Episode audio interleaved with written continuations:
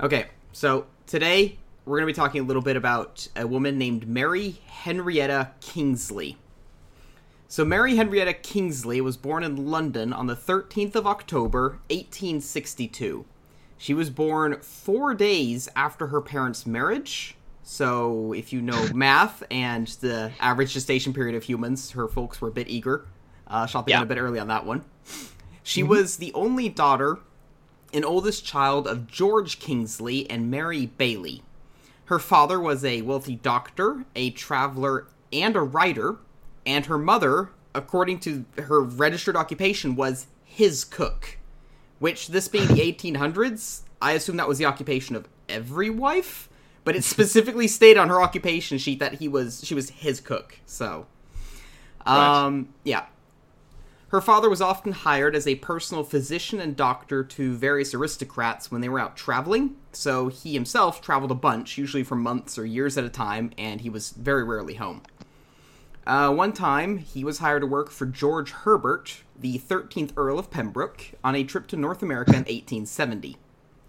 He was there for five years, and towards the end, he was invited to join George Armstrong Custer's U.S. Army expedition against the Sioux Indians. Now, it's three Georges. So her father's George Kingsley, who was hired by George Herbert and got invited to join George Armstrong Custer's army. So I assume there's maybe 10 names back in the 1800s, because there's a lot of Georges. Um, Great. so, but what George Armstrong Custer did was basically perform a gruesome massacre on the Sioux Indians.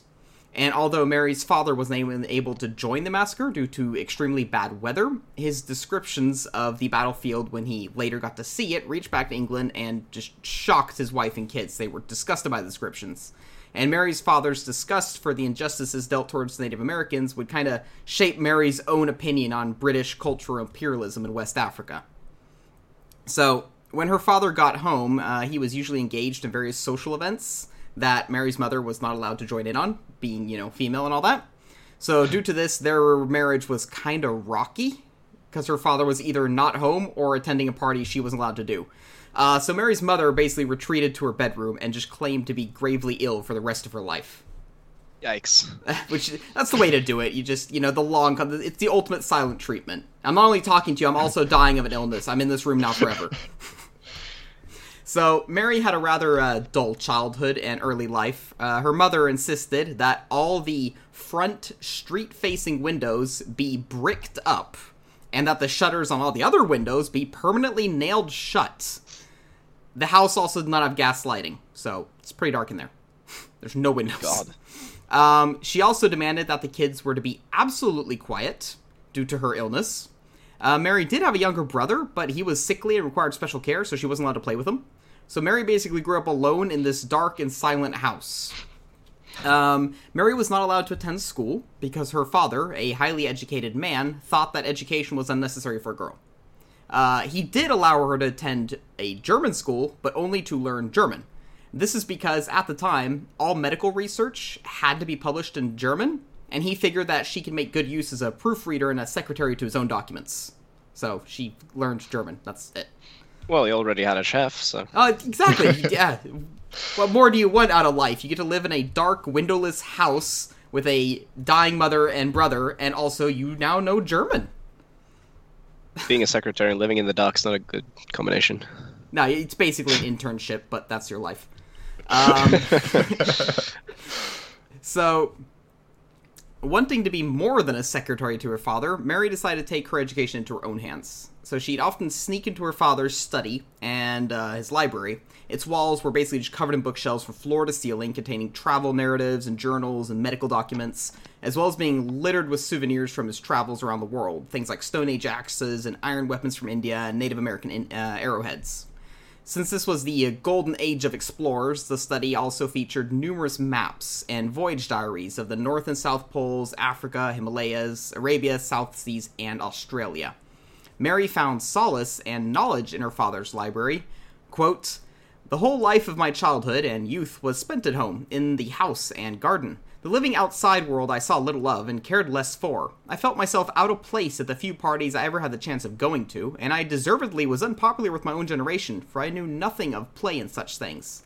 The truth was that I had a great amusing world of my own that other people did not know or care about, and that was the books in my father's library. So it's still a bit sad. Um, Yeah. Of all of the information in her father's library, she was most interested in what she called classic spots in Africa. These were descriptions of particularly dangerous, exotic, and hostile places that would push the uh, strength and endurance and wit of the explorer to their limits. She was downright intoxicated with these descriptions and places. And here we see why I chose to write about her today. So, in 1892, when Mary was 30, so she's been in this house for 30 years taking care of her mother and brother. Good lord. Her Wait, father 1800s. Didn't people die in like their 40s at back then? Oh yeah, no, she's like she's like 2 weeks away from dying. So Yeah, she's- yeah, it's 1800s. Yeah. Great. Life expectancy is about teenage years. Mm-hmm. Yeah, you go from puberty straight to deathbed. Um so in 1892, when she was 30, her father returned home from an expedition and uh, basically instantly became bedridden with rheumatic fever and died within a week. And a couple of months later, her mother also passed away. Suddenly guess you called finding her, yeah, finding herself free of the family responsibilities that had kind of locked her down for 30 years, and with a newly acquired inheritance of 4,300 pounds, which is roughly, and I did calculate this, a bit over half a million pounds in today's money, which is a fuckload of money. That's She- uh that's completely decent, yeah. Yeah, yeah. so she now realized that she was able to leave this dungeon of a house and travel as she'd always dreamed. So Mary instantly left for Africa to finish collecting material for a book her father had begun about African culture. Like we're talking like within a month she's gone. So Mary began by taking a ship to the Canary Islands off the coast of Spain. Here she socialized with merchants and um, captains eh, that dealt with tribes on the west coast of Africa. She heard horror stories of hostile cannibals and dense jungles and exotic animals, but these horror stories only fueled her ambition and her sense of purpose. She decided that she had to explore all of West Africa. She had to study the tribal religions, she had to study their culture, and she had to document their local history. Quote, I had to go to West Africa, and I went there, proceeding on the even tenor of my way, doing odd jobs and trying to understand things, pursuing knowledge under difficulties with unbroken devotion. In 1893, Despite the numerous letters and warnings from her friends back home in England, Mary left the Canary Islands for Africa. Now, in the late 1800s, Africa is still largely unknown to the Europeans. West Africa, in particular, everyone kind of assumed the worst for her. Uh, West Africa in Europe was known as the white man's grave. And since hardened men who spent their entire life exploring just perished when they got to West Africa, everyone was just like, "Well, you're dead." Like it's it, we're talking a woman who has spent 30 years in a hole of a mansion taking care of two people. So she's a tough cookie or insane. Yes.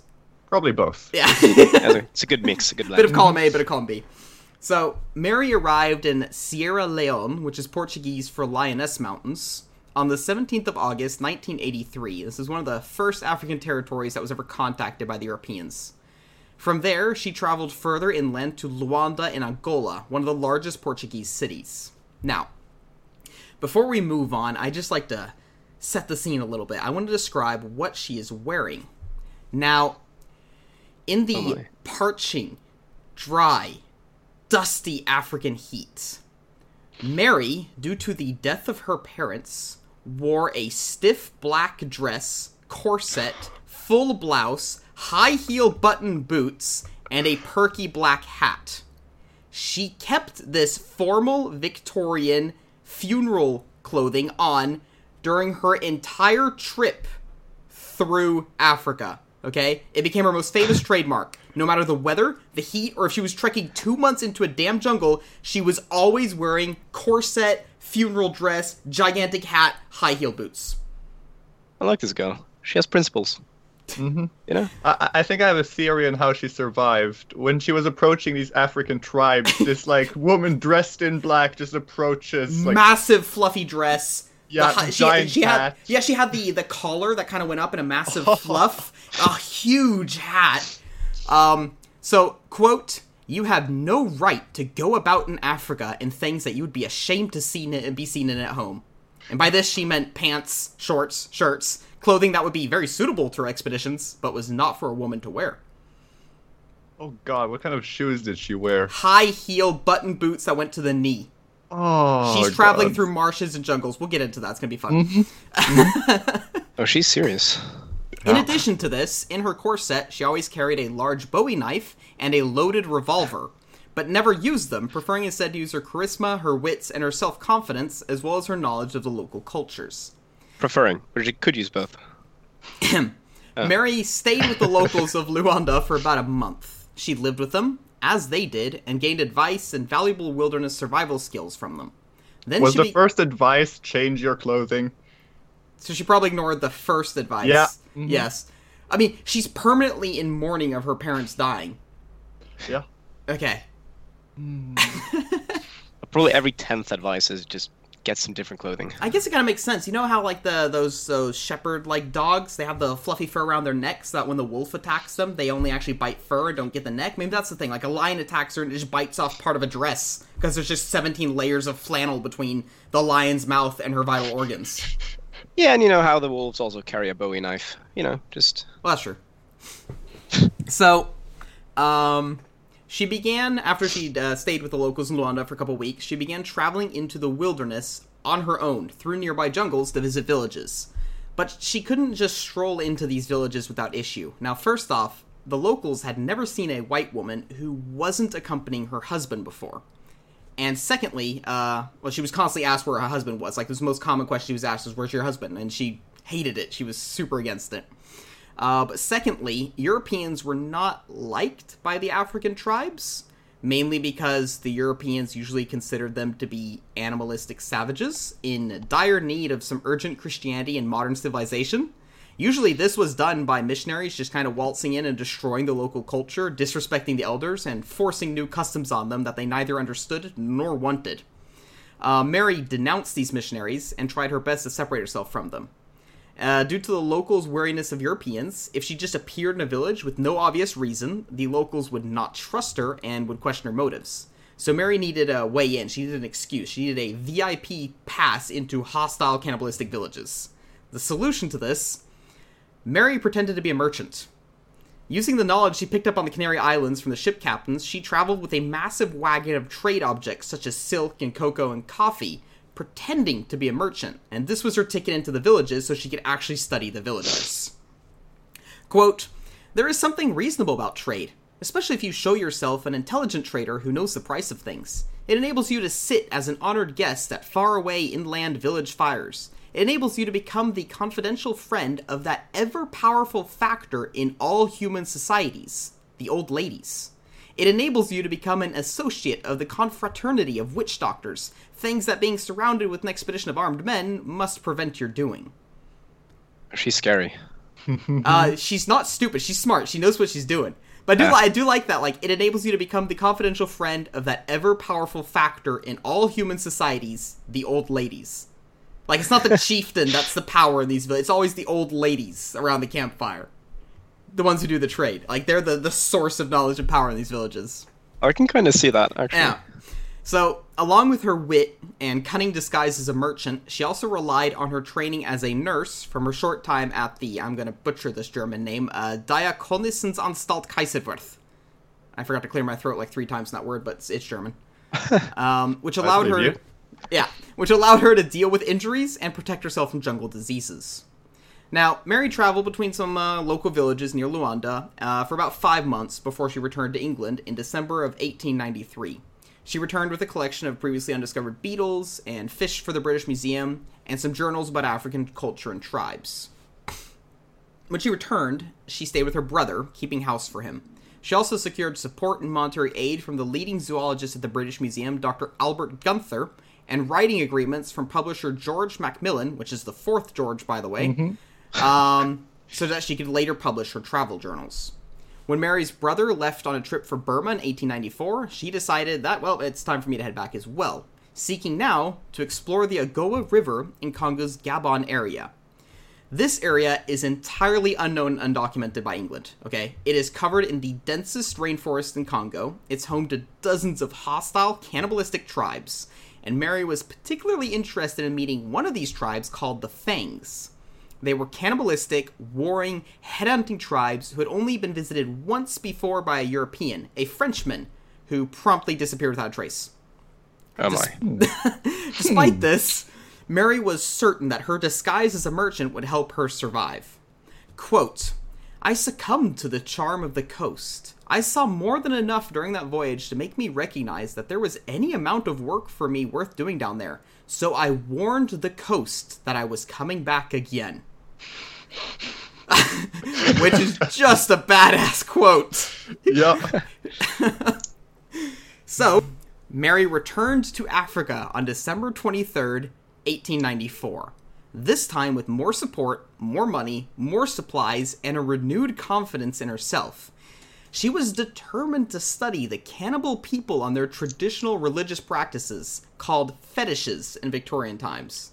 Yeah, confidence was always her main problem, wasn't it? Yeah. So Yeah. fetishes mean something very different nowadays, but back then fetishes meant um, just anything that wasn't Christianity, any kind of like a tribal religion, witch doctoring, voodoo. That was a fetish. Okay, nothing sexual Sure. about it. It's just it's just what the word meant. It was also a type of fish. Um, anyways, Why not? um, so Mary really wanted to study these religious practices, but she wasn't always supportive of them. Um, and she would often try to educate against and stop particularly brutal and primitive ones. For example, one of the most common customs was to kill twins. It was believed that twins were the result of a devil secretly mating with the mother, and since the innocent child is impossible to distinguish, they just kill both of them, and often they'd also kill the mother for attracting the devil in the first place to impregnate her, just for good measure. I'm sure that makes sense, yeah. Yeah, it's yeah, sounds reasonable. yeah, logical, logical conclusions. Um, so Mary gathered a tribe to depart, uh, gathered a team, sorry, to depart for the Fang tribe. She had several men from the Ajumba tribe for protection and an interpreter from the Igalwe tribe. They brought canoes, waterproof bags, and food to last them for months. Mary decided to leave behind her revolver, stating that if it was seen, it would only cause problems. But she still kept her Bowie knife hidden beneath her belt. Wearing a tight corset, large skirt, high collared blouse, she set up out of the Agoa River deep into the jungle, which connected to the Karkola River and ended in the Inkovi Lake. Mary is the first European to have seen these waterways, but she refused to name them, and she refused to take any credit for discovering them, because, she said, the locals who lived here know about them the whole time, and they've already named them. Yeah, Damn. yeah, seems, seems about right. so, during the trip, Mary faced multiple challenges of the African rainforests. On one day, a crocodile attempted to board her canoe, so she beat it into submission with her paddle until it fled. That doesn't a- even surprise me anymore. it No, doesn't. no, at this point it's just Full yeah, dress, yeah, that makes sense. gigantic corset and hat, just beating a crocodile into the water with her paddle. Wake up, eat breakfast, beat an alligator. Just, just the that's normal. what she yeah. does. Um, on another day, a leopard snuck into her camp during the night and surprised Mary in her tent. Mary got up, yelled in the animal's face, and tossed random items at the predator until it ran off into the jungle, and she chased after it. Though Mary would later state that she regretted harming the animal, quote, I would never have hurt a leopard intentionally. I am habitually kind to animals. Besides, I do not think it's ladylike to go around shooting things with a gun. what is this woman? On multiple occasions, Mary would fall into game traps. These are deep pits full of sharpened spears of wood and ivory covered in feces meant to catch unwary animals. Luckily, Mary's dress would snag on the spikes before she hit the bottom, allowing her to simply climb back out instead of getting impaled. What kind of dress is that? I it's I don't know. This thing is it's armor at this point. It's full plate dress. It's not a dress. This thing is protecting her more than anything else. It's like a ballistic dress. After that was the secret all along. That's what explore European uh, like uh, were lacking up until that point. Yeah. It Yeah, was that's what- dresses. That's yeah. her edge. Yeah. Modern day armor. Well, for that era. After a long journey through the Congo jungle, Mary and her crew arrived at the shore near a Fang village. So they basically own a whole territory, the Fangs, okay? So she arrived at a, uh, a Fang village. Within seconds, the tribe was storming the beach with their weapons, clearly intending to kill Mary and her whole team, or all of her men. So Mary stepped forward, holding out her hands, and met the tribe head on alone. The charging natives stopped, confused, and now kind of snapped out of their rage of battle. They realized that the boat was a merchant boat, and they even recognized one of Mary's men who they traded with previously, and they called off the attack. Mary and her men were allowed into the village. Once they had unpacked, Mary sat down with the village leader and asked for some of his men to accompany her as she continued deeper into Fang territory. Initially, he was unwilling, but Mary kept pestering and battering him through the night until he finally yielded and sent along some of his men to join her. Mary just does not care. She does not give a fuck. She does not yield. As she traveled, Mary and the Fang men kind of grew to respect each other. Quote, a certain sort of friendship soon arose between the Fangs and me. We recognized that we belonged to that same section of the human race with whom it is better to drink than to fight. Mm-hmm. In the next Fang village, Mary was invited to stay in the chief's house, but found herself unable to sleep due to a strong, pungent or odor. In the morning, she discovered it was from a leather bag hanging from the roof beams. She later documented its contents. Quote, it was a human hand, three big toes, four eyes, two ears, and other portions of the human frame. The hand was fresh, the others only so so and shriveled. she also remarked that it, uh, wittingly, that she thought it was rather touching that the Fang kept pieces of their victims as mementos. Mary had a nighttime ritual of taking a walk before bed, but declined to do so during her stay with the Fangs. She, she does kind of care a little bit for her own self preservation. Uh, just a little bit though, Tiny not bit. too much. I mean, A healthy yeah. amount. I, I I don't know like healthy amount stopped at going into Africa in the 1800s. I think. Yes, uncharted Well, African territory relative. to live with the worst Uh-huh. tribe, the Fangs. Uh huh. Yeah. In another village, Mary and her men were invited to stay, but soon she found out that the village was actually hostile and was intending to kill them in their sleep. In an attempt to save her and her men's lives, she ordered her interpreter to tell the chief she'd heard the town was full of thieves. Her interpreter was horrified, but Mary stated that if he didn't say it, she'd just walk up to the chief and say it herself. So the interpreter did. The chieftain was absolutely dumbfounded by her harsh bravado. He protested that his town was not full of thieves. But Mary refused to believe him. She said that she'd have to see for herself and then decide. The chieftain told the village not to harm her and her men, and from there on did his best to appease Mary and prove to her his village was indeed f- full of good men. I'm I'm speechless. That's wow. Yeah. Uh, later on in that same village, one of Mary's Fang men got into a fight with one of the villagers. The villagers tied him up, planning to cut him apart and eat him, but Mary intervened. She walked up and she ordered the chieftain to release the man. He did, saving the man's life. Oh, we're at this point now. She's ordering the chieftain, Yeah, so no. clearly she has taken control. She's Mary control. basically is the sh- chieftain at this point. Yeah, yeah. She just waltzes in with a gigantic dress and knee-high boots, and I, I am the captain now. It's just what she does. Like, hello guys, I'm home. Mary traveled in uncharted Fang territory for about a year before turning and heading home. On her way back to the west coast, she traveled through the Agua River, discovering six new species of fish, eight new species of insects, and a new snake. And just for good measure, she decided to chart a route over Mount Cameroon. She climbed 4,040 meters, or about 13,000 feet, up a mountain no one had ever climbed before, in a corset dress and high heels with no climbing equipment, and charted a brand new route over Mount Cameroon. She just can't be stopped. you just can't stop her. Mary returned home to England in November of 1895, greeted by an army of journalists. Some were there to interview her about her travels, but others were there for an entirely different reason.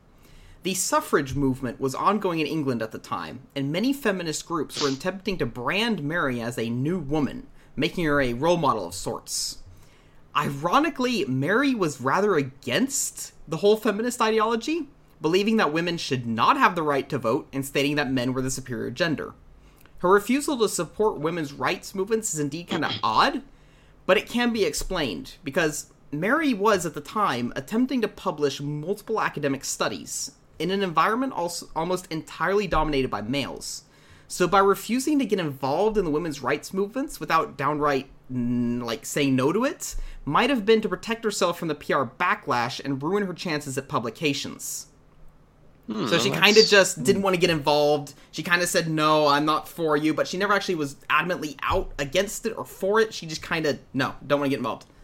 So, yeah, people still aren't entirely sure if she actually agreed with it or not. She never really wrote about her own personal opinions, so, eh.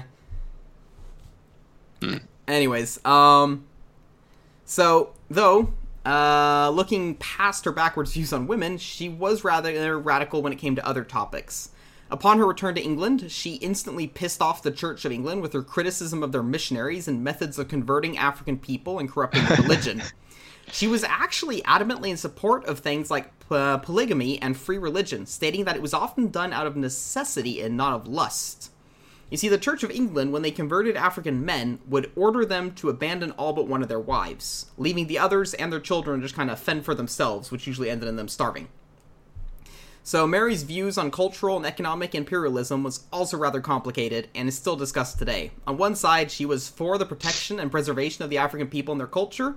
On the other, she believed that it would be beneficial with British economic and technological influence as well as an indirect ruling. Not a direct ruling, but an indirect one. So she wasn't pro colony, but she was pro Britain has its hands in the trade market.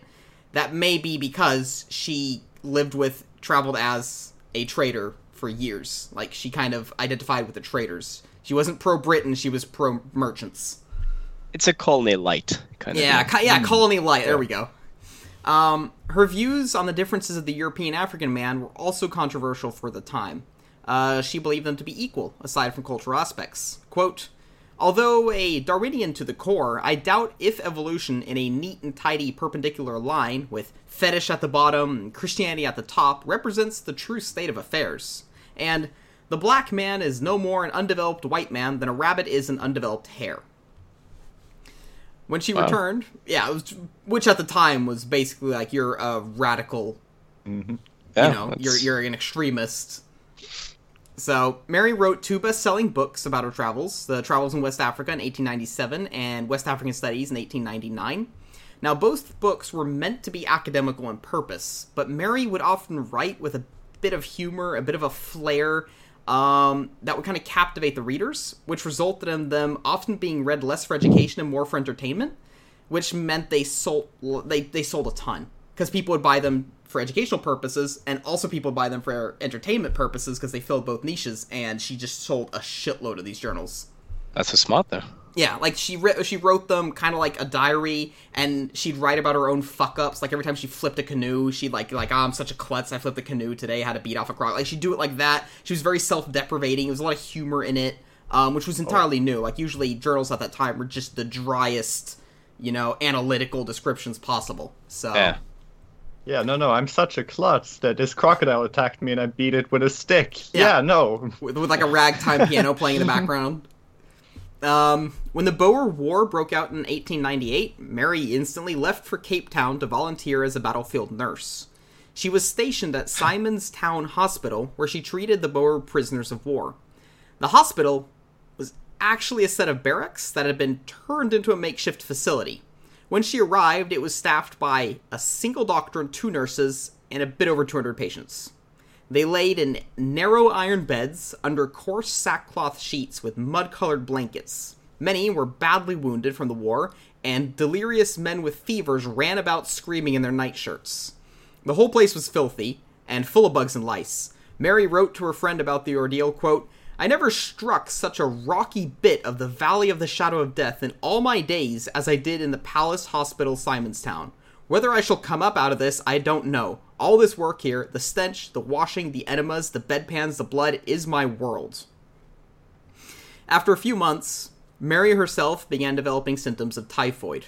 Quote from another nurse Ah, she rallied on for a short time, but she realized she was going. She asked to be left to die alone, saying that she did not wish anyone to see her in her weakness. She said, Animals want to die alone. The nurses and uh, doctors reluctantly left her alone in her room, and she passed away the following morning on June 3rd, 1900. She requested to be buried at sea. Quote, This was, I believe, the only favor and distinction that she ever asked for herself, and it was uh, accorded with every circumstance and honor. A party of West Yorkshires with band before them drew the coffin from the hospital on a gun carriage to the pier. Torpedo boat number 29 put it out to sea, and rounding Cape Point committed her to the element in which she had chosen to be laid. But, with a touch of comedy, which would have amused Kingsley herself, was added when the coffin refused to sink and had to be dragged back on board and then thrown over again, this time weighed down with the ship's anchor. Oh, she was proud till the end. No, even in Uh-huh. death, she refused to go down. Yeah. I had to tie an anchor to her. Wow. Ironically, despite her disagreement with the feminist movement, Mary did break through many social barriers. She published academic papers in a time where women were not even allowed to study. She traveled through Africa with headhunters in a time where women were not even allowed to leave their house without their husband. She's credited with, uh, with introducing the world to a more personal meeting with the African people and their culture, and promoted the concept of preserving their culture. The Fair Commerce Party formed soon after her death, pressuring for improved conditions for the natives of British colonies, and multiple reform associations were formed in her honor and helped facilitate governmental change in Africa. The Liverpool School of Tropical Medicine has also founded an honorary medal in her name. So Well, damn. that's, It would have been impossible not to break some barriers, though, yeah. So that's with every everything she's done. So, that's uh, that's today's history snippet about Mary Henrietta Kingsley. Most badass woman in England. She's up there. She's on the top ten. I've got a, Yeah, I've, like, I've got I'm a list of like ten. She's definitely up. I've got top like three. thirty snippets topics ready, and there's a couple other women there that might be. I, Okay. I, I expected maybe a top three, but top ten. I don't know. So I mean, I, I kind of get where she's coming from about the whole. I don't want to get involved in the feminist movement because it'll just ruin my possibility of publishing these academic papers. Um, she was against women voting. She did say that. There, I didn't include it, but there was a quote where she was basically like, "I'm against women voting in parliament because women um, are not involved in anything with the parliament, so they'll just mess it up. But I'm very for women voting in local votes and governments because they're heavily involved there. So she was kind of like, she was sort of right, but not right. Like she was, she was halfway where she needed to be. So, Yeah. but she did, Hmm. she made a ton of progress in other areas. So I guess, ironically, even though she wasn't a feminist, she was still a feminist, basically. so. Anyways, that's that's Marietta, Marietta, Mary Henrietta Kingsley. Sweet. We'll catch you next time, guys. Goodbye. Oh, see you later, man. Boy.